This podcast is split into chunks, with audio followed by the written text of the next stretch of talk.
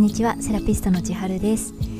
この癒しと本音の時間では毎回約10分のお時間をいただいてこの時期の健康のために意識したいキーワードやセルフケア体の緊張のパターンについてなどお話ししています。11月のキーワードは鍛えると休むで今月意識したい緊張のパターンは溜め込みトドさんです。トドさんは首と肩に力が入りやすいパターンで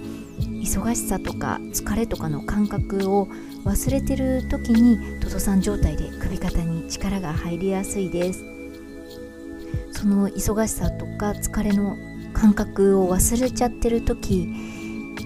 体の疲れも考え事とかストレスとかも自覚しないまま溜め込んでいきやすいと思います。溜め込みトドさんの状態が長引かないように体のケアとしては首と肩に手を当ててみてふーっと息を吐いてみたり頭を回したり肩甲骨周りをゆっくり大きく動かすようにして首肩の脱力意識してみてください。前回前々回もため込みトドさんの体のケアとか鍛える休むに関わる体のセルフケアとか主に体のケアのお話をしてきたんですが今日は体のケア以外のこともちょっとお話ししてみたいと思います。去年のちょうど今頃にトドさんにはこの時期起きやすい問題が2つあってそれは溜め込み問題と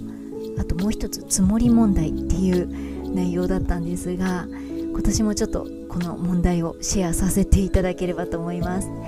まず溜め込み問題はさっきからお伝えしている疲れの溜め込みむくみの溜め込みとかの体のこともそうだし考え事ストレス不安とか心配も溜め込みやすいっていうことでその溜め込んでるってことに気づかないのが問題なのでこまめに自分自身を観察したり手当てをしたりして溜めてるものをできるだけ減らしていければいいなと思います。でもう一個の問題。積もり問題はこれは年々厄介になる問題かなと思います。首肩に力が入ってる時って自覚する能力っていうのがガタ落ちしてていろんなことをたくさんできるけど一つ一つのクオリティは低いみたいな状態になりやすいんですね。ストレッチやらなきゃってやることを目的にしちゃってストレッチやってるつもりだけどどこを伸ばしてるか意識してなくて大して体が伸びてないとかご飯食べなきゃって普通に食べてるつもりでもあんまりよく噛んで食べてなくて内臓が疲れやすくなってたりとか足上げて普通に歩いてるつもりでも足上がってなくてつまずいたりとかいつも通り寝てるつもりだったんだけどどんどん疲れが溜まってってなんでだろうって考えてたら眠りの質が悪くなっていてちゃんと眠れてなかったってことが起きたり。あとはもうよくあることだと思うんですけど人の話を聞いてるつもりで聞けてなくてあれさっき何て言ったんだっけ？みたいな直後に忘れてたりこういう自分では普通にやってると思っててでもやってるつもりにしかなっていないっていうつもり問題年々ひどくなっていくんじゃないかなって私自身も自分を心配をしているんですが皆さんもつもり問題やっちゃってるかもなって思い当たること何かありませんか？今つもり問題を問題にしているのは何から何まで完璧にした方がいいですよっていうそういうメッセージではなくって日常の中で本当は大事なのに最近ただやったつもりになっちゃってたなってことそれをたまに振り返って見つけてみてでいつもよりもちょっと丁寧にやり直してみるだけで体が疲れにくく楽になっていったり自分の気持ちの満足度とか充実度が一気にそれだけで上がるんですよっていう部分をおすすめしたいと思ってお話ししています。なので日常の自分の暮らしの中にあるつもり問題ぜひちょっと振り返って探してみていつもよりじっくり取り組んでみてください。今日はケアしてるつもりになりやすい部分。お腹のケアをじっくりということでお腹の手当おまけしたいと思います。今日も聞いていただきありがとうございました。この時期の過ごし方あとセルフケアについてや溜め込み問題積もり問題についても何でもご相談ご感想いただければ嬉しいです。公式 LINE ブログインスタグラムノートなどの情報は番組情報欄に載せています。あとはちょっと寒くなってきたのでぜひハーブティーとかハーブコーディアルあったかくて美味しいドリンクなどもオンラインショップの方にたくさんありますのでご覧いただければ嬉しいです。オンラインショップの URL は番組情報欄に載せています。それでは今週も日常の中に何か一つでも癒しがありますように。そして独り言でも本音をつぶやいて安らげる時間がありますように。また次回ご一緒できることを楽しみにしています。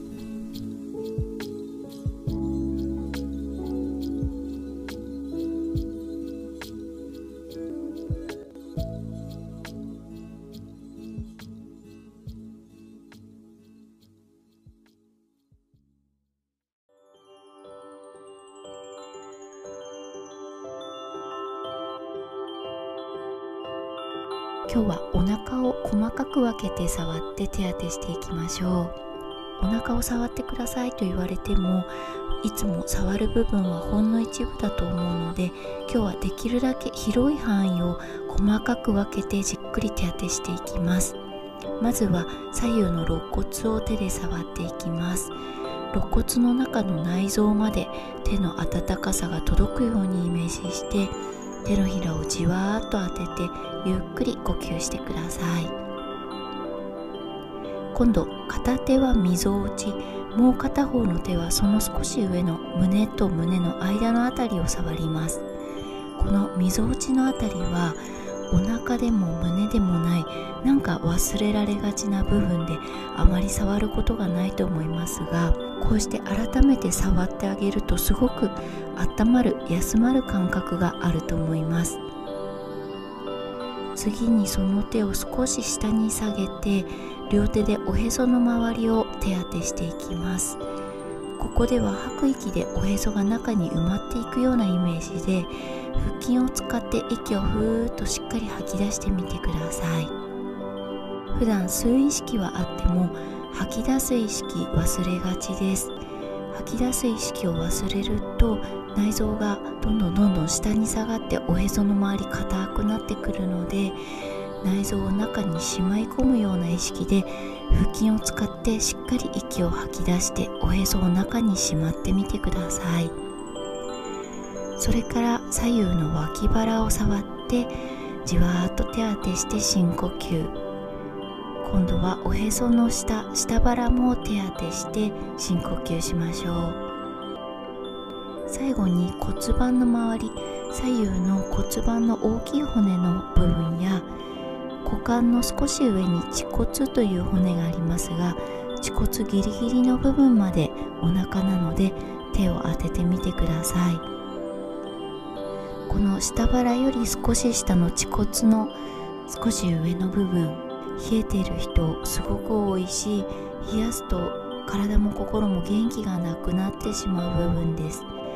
じっくり手で温めましょう。お腹今触っただけで7箇所触れました。なんか調子が悪いなっていう時もこうやって部分部分でお腹を触ることでどこが辛いのかどこが冷えてるのかっていうのを自分でわかるようになるのでそういうことをチェックするためにもそして毎日24時間休みなく働いてくれているお腹に感謝をするためにもこうやって1日1回でも時間をかけてお腹を触って手当てをしてみてください。